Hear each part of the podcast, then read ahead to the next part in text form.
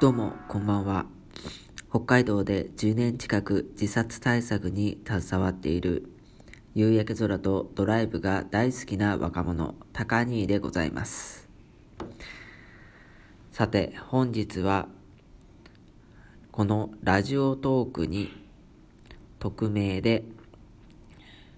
お便りをいただきましたので、そのお便りをもとに自殺と意思尊重について考えてみたいと思います。さて今年10月10日世界メンタルヘルスデー、その日にこのラジオトークのリスナー様からお便りをいただきました。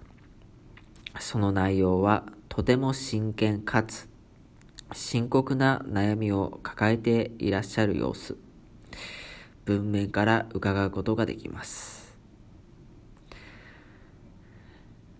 一番のご質問が、知人がどんな状況でも自ら人生を終えようとしていたら私自身は阻止するべきなのでしょうか、ということなんです。このお便りに入る前に少し前段階として、触れておきます。自殺を考えるに至る方は、想像を絶するような嫌な体験、また精神的なショック、乗り越えられないと確信してしまうほどの高い壁などが人生の中であることが共通していると言われています。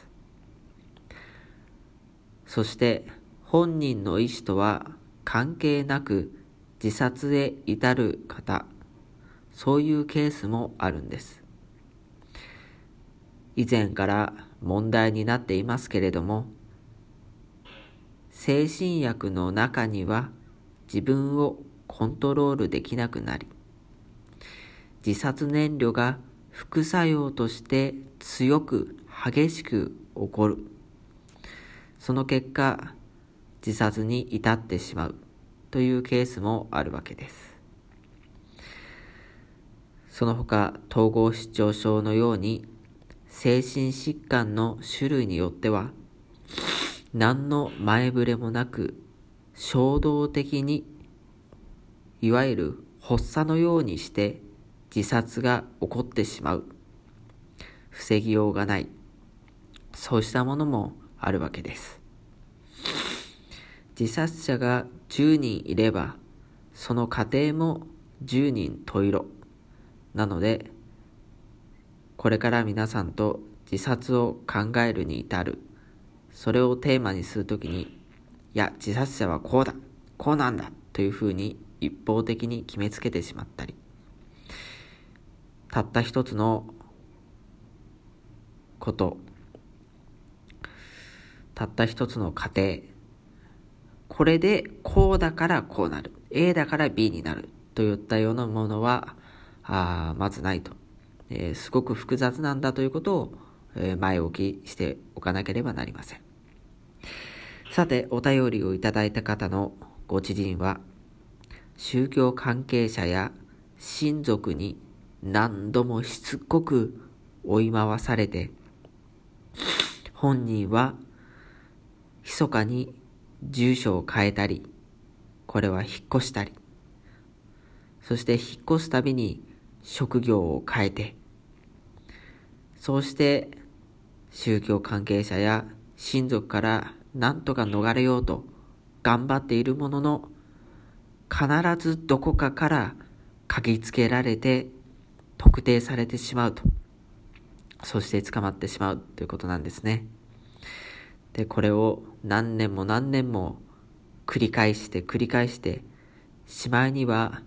その本人自身がノイローゼになって、そして最後には適応障害にまでなってしまった。その結果働けなくなり、そして貯金ももう底をついて先が見えなくなってしまったということなんです。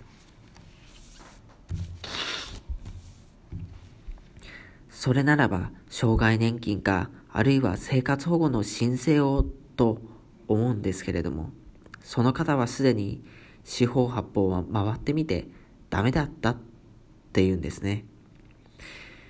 障害年金については期間や病名が該当しませんと言われてしまったり、生活保護についてはその一番逃れたい対象であるその親族に通知が行くという理由から申請ができなくて八方塞がりと、障害年金、傷病手当、生活保護などの金策は難しいと言ってもうがんじがらめになって、そして諦めかけてしまっているというわけなんですね。この方の悩みをちょっと整理してみたいと思います。2つあるんですね。1つはそのしつこいほどの親族や宗教関係者と縁を切って解放されたいのに失敗続きで精神的にもやられてしまっているということ。で、2つ目は生活保護をなんとか受けてもらいたいけれども、最も縁を切りたい人たちに通知が行ってしまうために、それが使えないでいるということなんです。そしてこのお便りをくださった方は、こうして悩み苦しみ続けている知人をもう見るに見れないと、もう解放されてほしいと、なので自殺によって解放されてほしいという気持ちと、でもいや、やっぱり生きていてほしいという気持ち、この狭間で葛藤されているっていう状況なんです。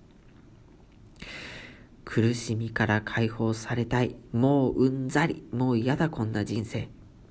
そうした本人の意思があっても、その解放される手段として自殺を選んでしまう、または自殺を選んでもしょうがないんじゃないかいなどとアドバイスしてしまうことは待ってほしいです。さっきの整理したこの2つを解決できれば、あなたの知人は生きていくことができるのですから、知人であるあなたが自殺行動の阻止を思いとどまるのは間違っています。自殺の方向へ誘ってしまっています。十分気をつけてほしいと思います。生きる道を探し支えるのがあなたのゲートキーパーの役目です。とはいえ、このケースは人権侵害の領域にまで十分入り込んでいると思いませんか？皆さん、しつこいほど親族や宗教関係者が縁を切りたいのにつきまとってつきまとって、職業や住所を変えても変えても嗅ぎつけて追いかけ回してくるなんて、人権侵害になってると思いませんか？ですので、法律に強くて、かつ緊急シェルターを持っているような、そういう系の NPO 法人をぜひ探してほしいと思うんです。もちろん僕も探します。